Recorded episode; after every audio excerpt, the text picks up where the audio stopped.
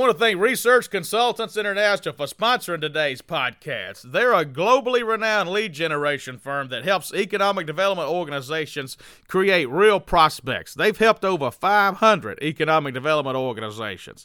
Let me tell you exactly what they do.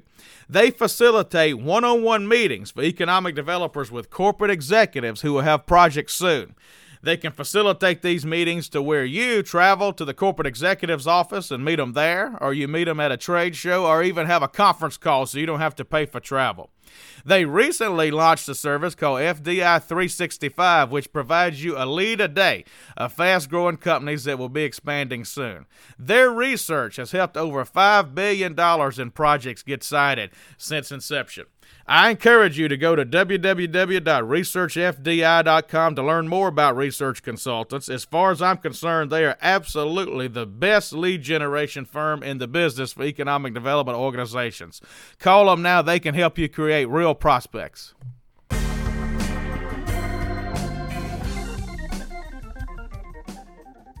Thank you for listening to this week's episode. If you enjoy our content, we'd sure love for you to subscribe to our podcast channel and give us a five star rating. Additionally, you can find video content from Next Move Group on our Next Move Group YouTube channel.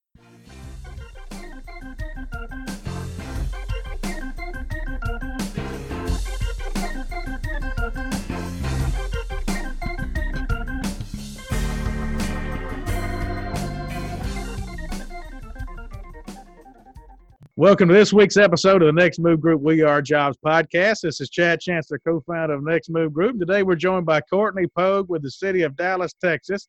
Courtney is the director of economic development in Dallas. So, Courtney, thank you for spending a few minutes with us. Hey, thank you for having me. happy to be here and with all the current situations taking place in the country and around the world as relates to the current pandemic and as relates to economic development. It's an evolving industry right now and everything's changing. Well, tell us all the good things going on in Dallas, non-COVID related. Then we'll hit on the COVID. I know every time I've been to Dallas the last few years, and I go a lot, it's just cranes in the air and stuff going on. So, why don't you tell us what's behind all of that? Well, I think we kind of lead the nation in cranes, and then look around like that's the bird in Dallas, the official bird of the city. Top the tower crane. So got a lot of those going up. But I will say this from our industrial sector, uh, we've seen a lot of activity down in the inland port area probably have roughly about, about 50 million square feet of industrial taking place or between various cities, the city of Dallas, Wilmer, Hutchins, and uh, Lancaster as far as development taking place there. Uh, another part of town, uh, the Mountain Creek Industrial Market, submarket, we're seeing a lot of activity down there also. A lot of our um, large scale deals. We have uh, roughly about 2 million square feet for Home Depot that's being built out and another million, million square foot are going up. A lot of industrial activity and I will say this over the past few months, activity's definitely been pretty steady, actually. Things have not slowed down as it relates to the industrial market. You look at the uh, business development side as far as corporate relocations. I mean, Dallas, just because the uh, market and where we're located, we're seeing a lot of interest from across the globe. Companies want to locate, relocate here, but also expand here in Dallas. So we are definitely seeing a, a huge uptick as far as business development activities here within the Dallas area. Well, I know you all have a lot of corporate headquarters projects as well as life sciences healthcare and all, so not just industrial type stuff. So why don't you talk about some of those white collar type projects and jobs being created in that market? Well, yeah, UT Southwestern is currently undergoing some major expansion plans here in the city, and you know, Baylor Scott and White was uh, one of the largest hospitals in Texas, also undertaking a major expansion right now uh, relocating a lot of their, consolidating a lot of some of their facilities into one location here in the uh, Deep Ellum area of the city. Just last year, you probably read in the paper that uh, Uber was decided to bring their second largest, I guess, facility here to, to Dallas and bringing roughly 3,000 jobs. You know, projects like that. Nokia moved into the city also in an area called Cypress Waters, which is seeing that huge uptick of growth. Cypress Waters area is right by the airport, DFW airport. So we're seeing a lot of companies who want to have a Dallas address and be into a new industrial, well, new business park, uh, really relocate their activities to that area, not just from the metroplex from across the country because of the access, but also the amenities they're seeing with new deals, but also the being a part of a new community. And that's just a growing area. I think it's almost 10,000 jobs up there now. And our projected to see another 10 to 20,000 jobs take place in the next five to 10 years in that area. So, how has COVID 19 changed what you're doing, and what are your activities looking like these days? Well, we have to adapt. I mean, you know, business development is definitely, um, you know, our kind of our bread and butter. One of the things we have done over the past really three months is create a small business program. We're, we're planning some small business activities uh, as part of our economic development strategy. It's been the works the past year. So we actually had to wrap that up pretty quickly and create a program called the Small Business Continuity Fund, which is basically a $5 million program to help small businesses out here in the city of Dallas during the current pandemic. Uh, what we did with the $5 million, basically take $2.5 million for grants and $2.5 million for loans. Uh, this is geared toward businesses that had revenues less than $1.5 million and had employees, employment base of less than 50 employees. So we were able to get that out. And currently, there are businesses are going through underwriting, and we should be able to support roughly about 300 businesses with the program here in the city of Dallas. We also, working with our housing department, we were able to create a rental mortgage assistance program. That's about $13 million that was pretty much utilized to seed that program, and that's really to help out some of our uh, low to moderate income renters here in the city, but also low to moderate income homeowners who uh, needed assistance with their rental or mortgage payments during the current pandemic. So uh, that program is slated to serve roughly about 1,000 people. And of course, we're trying to reach out on the business side of the equation, reach out to all of our small businesses here, do a lot of follow-ups, but also within our webpage, the um, dallasecodev.org, to make sure people are updated with the latest resources out there to really help their businesses. One thing that we actually did launch a few weeks ago is called Size Up. It's basically about a lot of the data analytics that a business needs to kind of look at the market and do some benchmarking and understand their competitive set um, that's also on our website. So it's actually Size Up is the name of the program, and that's really a, a very useful tool for small businesses as far as helping them out during the current pandemic. Yeah, I'm glad you mentioned that. They're one of our partners in a movement that we have launched, and we we recommend Size Up. So I, I didn't know you had taken them on, so I'm glad you mentioned that. I think that's really owning a small business myself. I mean, I think what they can provide is, is really important. So now to the important stuff. So I know you spent time uh, before you got to Dallas in the Georgia market and up near Chicago. So have you learned to say "Go Cowboys" yet down there, or uh, is that still coming to you? Well, they, they kind of, you know, give you a shot and you got to say it. So you know, once you take a shot, you, hey, go Cowboys. I, am in Dallas. how about them Cowboys? Yeah, I used to root against them. Uh, I always rooted against them, but but I went to Mississippi State and they got Dak Prescott. So now unless they're playing the Saints, I, I, find myself rooting for the Cowboys. So I never thought I would, but, but I even got a Cowboys jersey with Dak's number on it. you got you got to root for Dak now. Dak's a good guy. You got to root for him. So he's you know he's got his contract. I guess he got the uh, the franchise tag, and he's a happy camper.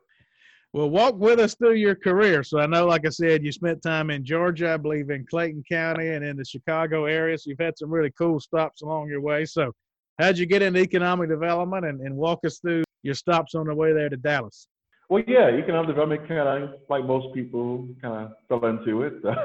you know, when, you know, 20 years ago, I was a banker. 25 years ago, I was a banker at one of the money center banks in Chicago and went out to Wall Street in New York for about a year and a half and worked for a place called Credit Suisse First Boston, did some banking, investment banking there, uh, media and telecom side of the equation of the house you know, worked some long hours and 80 hour weeks, 60 hour weeks, you know, and wanted to change of pace and called the guy up. I knew in Chicago, I had met him while I was um, in undergrad at Howard University and say, hey, I, I want to do more in community based economic development, supporting the community and so on. And uh, just so happy he had opportunity at the City of Chicago in the uh, Department of Planning and Development. And I applied, interviewed, that's kind of started my career as far as relates to economic development. So when I was at the City of Chicago, I worked on a lot of small business transactions, a lot of hand holding as far as mom and pop businesses.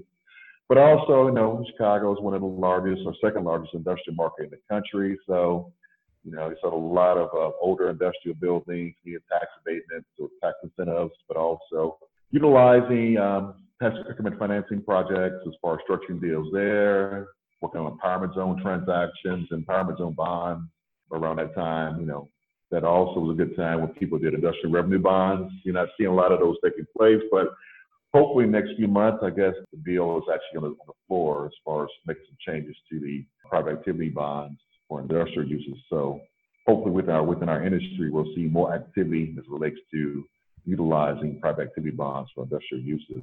For Chicago Housing Authority, so this affordable housing, public housing, market rate housing. Around about 1998, 1999, they took a they took one of the largest redevelopment projects in the country. Uh, it's basically a 1.5 billion dollar plan called the Plan for Transformation, where they were going to build 25,000 public housing units based on the principle of a third, a third, a third. So a third would be 25,000 would be public housing, uh, 25,000 would be more or less affordable units, and 25,000 would be market rate. So I was happy to be engaged with that plan and kind of help shape out some of the preliminary numbers to get that plan together. So I did it roughly about a year on the public housing side and affordable housing side, and then decided to leave the public sector and go into the private market and work for a uh, commercial mortgage investment bank called Cohen Financial, and did that roughly about two and a half years, and was an analyst there, and kind of got the, my exposure to the four food groups of real estate, from working in retail projects to hospitality to industrial and office projects, and kind of got a good understanding of all the various you know, development projects as relates to real estate, but also understanding, you know, how do you uh, build a real estate portfolio on the commercial side, but also looking at ways to dispose portfolio. I'm happy to work on the Malin transaction where they actually unwound pretty much all the Kmarts within the portfolio and kind of sold those off. But also, you know, they had a merchant banking side of the equation where they would actually lend out money on a short-term basis for developers to do some of your do CVS or Walgreens industrial project, apartment complex, pretty much all around the country. So spent a lot of time on the road, worked in the Tampa market, worked in the LA market, worked in the Chicago market. So got a lot of exposure to commercial real estate. And around uh, 2002, um, was had to start my own shop and came back to Chicago and worked on starting my own firm and doing a lot of advisory work for developers who want to go into the south and west side of Chicago and structure all these exotic transactions that entail uh, public-private partnerships, work with new market tax credits and structuring TIF deals and the tax abatement and so on, empowerment zone tools. So pretty much putting those tools and matching those tools up with the private sector capital, but really helping developers understand, you know, how these tools work. And so I built a business around that for about 10 years and worked on some great projects in the city of Chicago, Harper Court, basically repositioning project where the University of Chicago put up um, one of their office buildings, a new hotel, roughly about 100,000 square feet of retail, parking deck, new movie theater, and so on, right in the middle center of Hyde Park. And then I um, worked on the first um, grocery store project, a part of Chicago, first one in roughly about 40 years. So, you know, it was a very exciting project that I was an opportunity to work on and really time to give back and provide some insights and see this projects come to come to life. Worked for Cook County. Cook County is the second largest county in the country. You know, 1,700 square miles, 135 cities that comprise in Cook County. So people think about Cook County, think about Chicago, and those 134 uh, Uh, little towns and villages that make up Cook County. So I got the chance of going from north to south, and that was that could be a day's travel. South Cook County and North Cook County and dealing with, you know, 60 to 80 mayors and my counterparts in economic development, but it was well worth it. Got some time to create some great projects. You know, one thing I was very proud of is that one of our major grocers shut down on December of 2013 called Dominick's. There was two major grocers in the market, Chicagoland market. One is Jewel, they're still operating. The other was Dominick's. So they basically went out of business and uh, they left 39 vacant stores in Cook County, going from north to south. And right before Christmas of 2013, the county board president gave me, hey, you go figure this out. you go get these things backfill, create a new program, but whatever you do, figure this out. So I was able to create a new program and happy to say I think uh, almost 90% of those stores were leased up either with new grocers or some other type of retail because we created a new tax incentive to really help support retenanting those spaces. From Cook County, went to Georgia. You know, I wanted to be closer to my parents at that time and moved to Georgia and took care of my, my mom actually for about like two years and worked in Clayton County. Clayton County is the airport. So I want people to realize that when you fly into Hartsfield Jackson, uh, technically you're not in the city of Atlanta. You're actually in Clayton County, Georgia.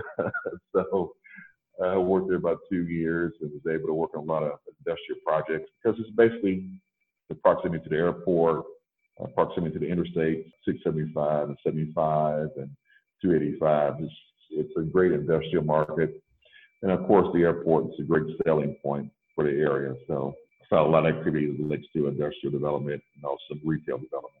Came here to Dallas, saw a great opportunity to be in Dallas, nice larger city, you know, it's very competitive to Atlanta. You know, Atlanta competes directly directly with Dallas, and you know, Dallas competes with Chicago. So having worked in both markets, kind of have a secret, kind of have a secret sauce. So it's kind of, I guess, some secret weapon people would say. you yeah. kind of understand a competitive set, and you know, I kind of understand what's going on in both uh, the two um, benchmark cities, both Chicago and Atlanta. So it's been a a great adventure, man. Thank you, Courtney. We're going to take a quick break for a message for our listeners and be right back with a lot more with Courtney Pogue after this.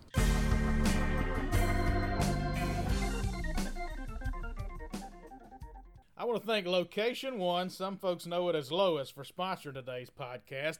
Location One has, in my opinion, the best buildings and sites database in the economic development industry. And now that coronavirus is hit and, and everything's been disrupted, I've been thinking a lot about if I were an economic developer still, what would I do during this time? And I know without question, I would transition to Lois and get my buildings and sites as updated as I possibly could so that when we come out of this economic downturn, we're ready to go.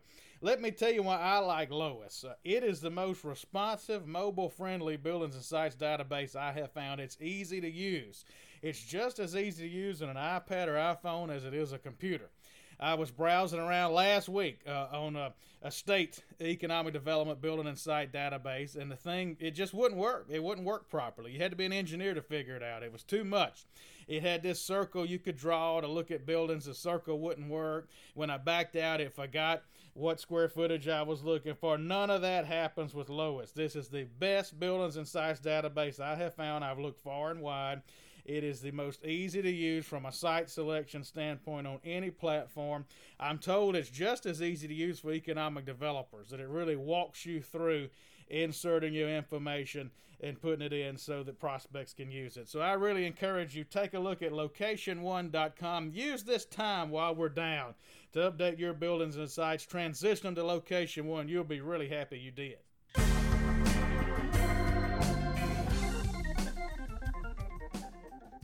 You say something that I've been telling people. So I grew up in a small town and now live in downtown New Orleans. New Orleans is nothing but a bunch of small communities put together. I mean, it's according to what part of the city you're in. You know, they have their own, they have their own name, they have their own traditions, they have their own, you know, there's part of the city that has a big uh, St. Patrick's Day festival, you know. And you said that, I think, in Cook County. You basically well, you're in the second largest county in the country. You're dealing with uh, small villages and all, and, and I find that is really the case in most big markets. Is that they're nothing but a bunch of small markets put together. If you really get every neighborhood's different. Some need a grocery store, some need an industry. So interesting you put it like that.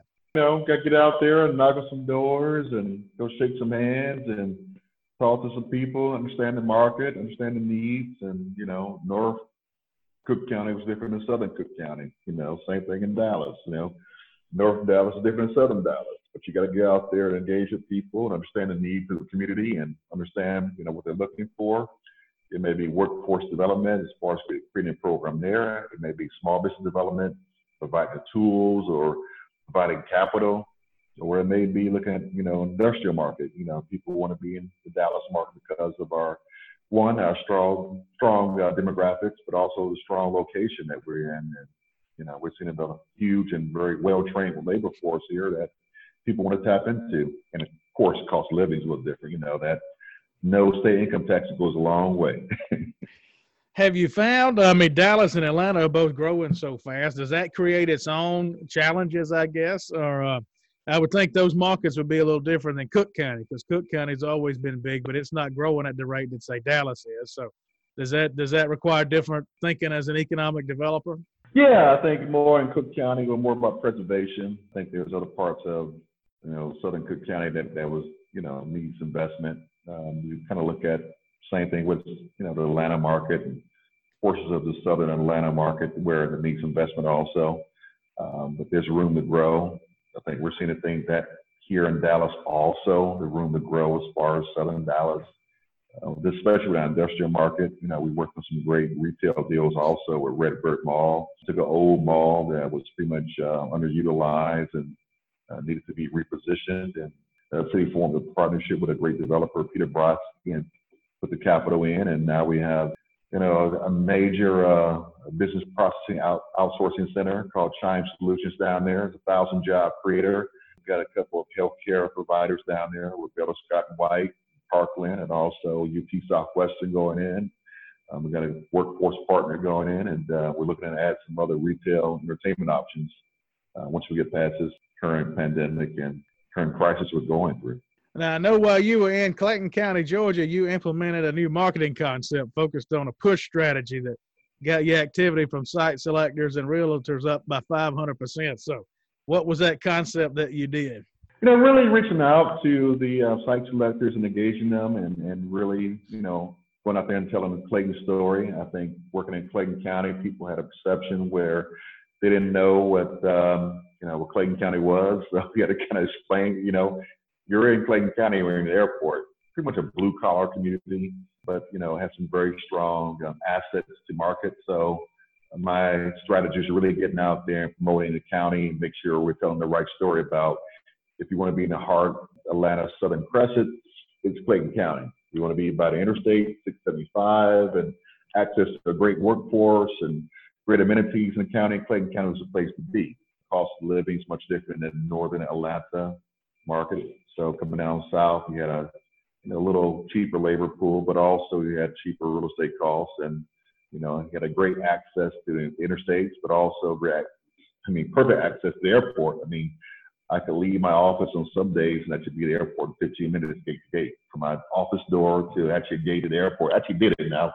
Might have been speedy, but but I actually actually did it. So it can't be done without traffic, of course. Well, we have a lot of young up and comers that listen to our show. So, what have you learned in all these stops that you might could share with a young up and comer that wants to be Courtney one day?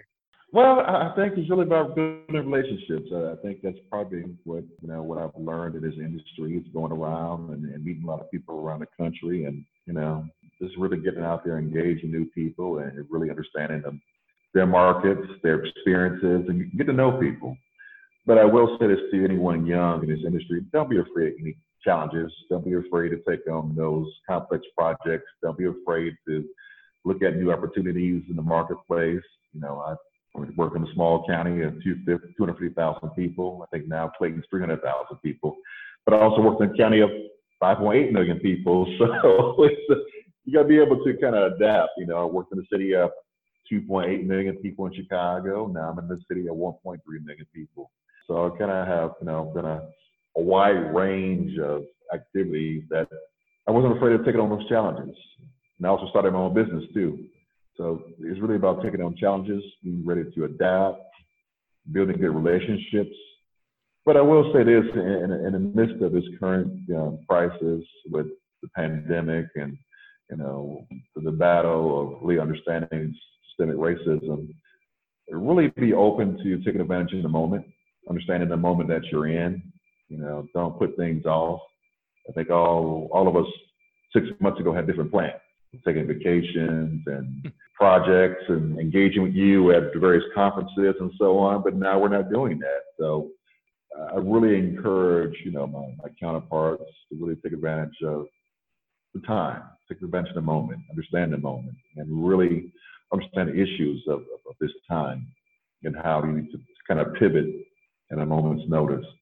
Um, that's really critical right now.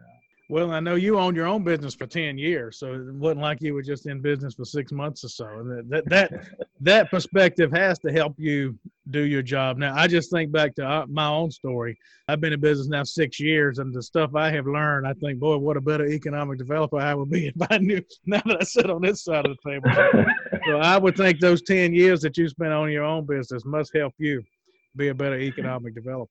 You know, it does. I mean, being an entrepreneur, you, you have to adapt. You have to kind of do everything on your own. You, you bookkeeper to accountant to you know, get your insurance in place and go out there and do the marketer and, and relationship manager and everything. You got to do it A to Z. So that's one of the things you kind of learn. And that's what really attracted me to this job. You know, when I applied some three years ago, uh, within a job description, it said entrepreneur.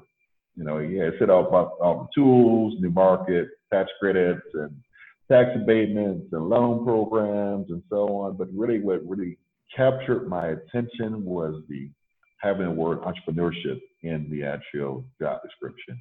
They were looking for entrepreneur. So that really, really piqued my interest because uh, being an entrepreneur, you have to adapt, you have to be creative, you have to kind of be, you know, go out there on the island by yourself sometime and you got to make it work. I think we're all kind of learning right now as it relates to economic development. We have to be, able, you know, get out there and take some risk and make changes to programs and policies and really address supporting our small businesses, but also make sure that our policies and procedures address equality and equity, and also they're very inclusive going forward. Because I think historically, you know, economic development has been the Ubers of the world. Hey, I, we've done that. I think now, how do we actually work in a community, engage community? How do we make key investments with small businesses? how we build a, a quality workforce, not just for large corporate sectors, but also working in the small mom and pop sectors and getting them ready for, you know, 21st century, but really providing the resources for them to be successful. All right, last question. Is there anything you do differently as you look back through your career? Would you make any different steps along the way?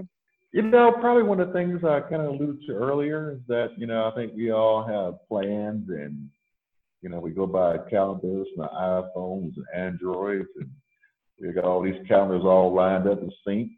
You know, I've got a clock for this and a clock for that. But I think you just can't take things for granted. You know, I think a lot of us take things for granted, and you know, I'll get to it later, or this is my schedule, and I'm going to follow my schedule to a T. We have to learn how to adapt and not take take things for granted. So I would say time is is precious, and I would say really enjoy time and really enjoy time with your family and friends and loved ones.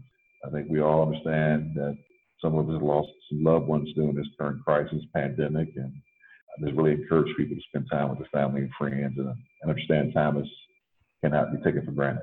All right, Courtney, thank you for spending a few minutes with us today. Uh, thank you. Thank you.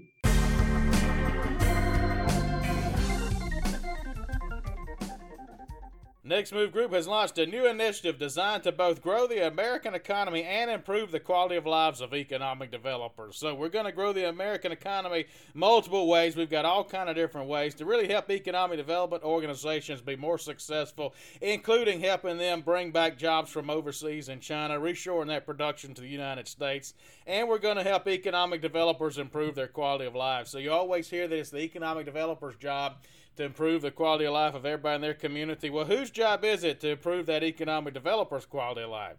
At Next Move Group, we're taking that task on for ourselves. So to learn more about the movement that we're creating, go to thenextmovegroup.com backslash movement, thenextmovegroup.com backslash movement.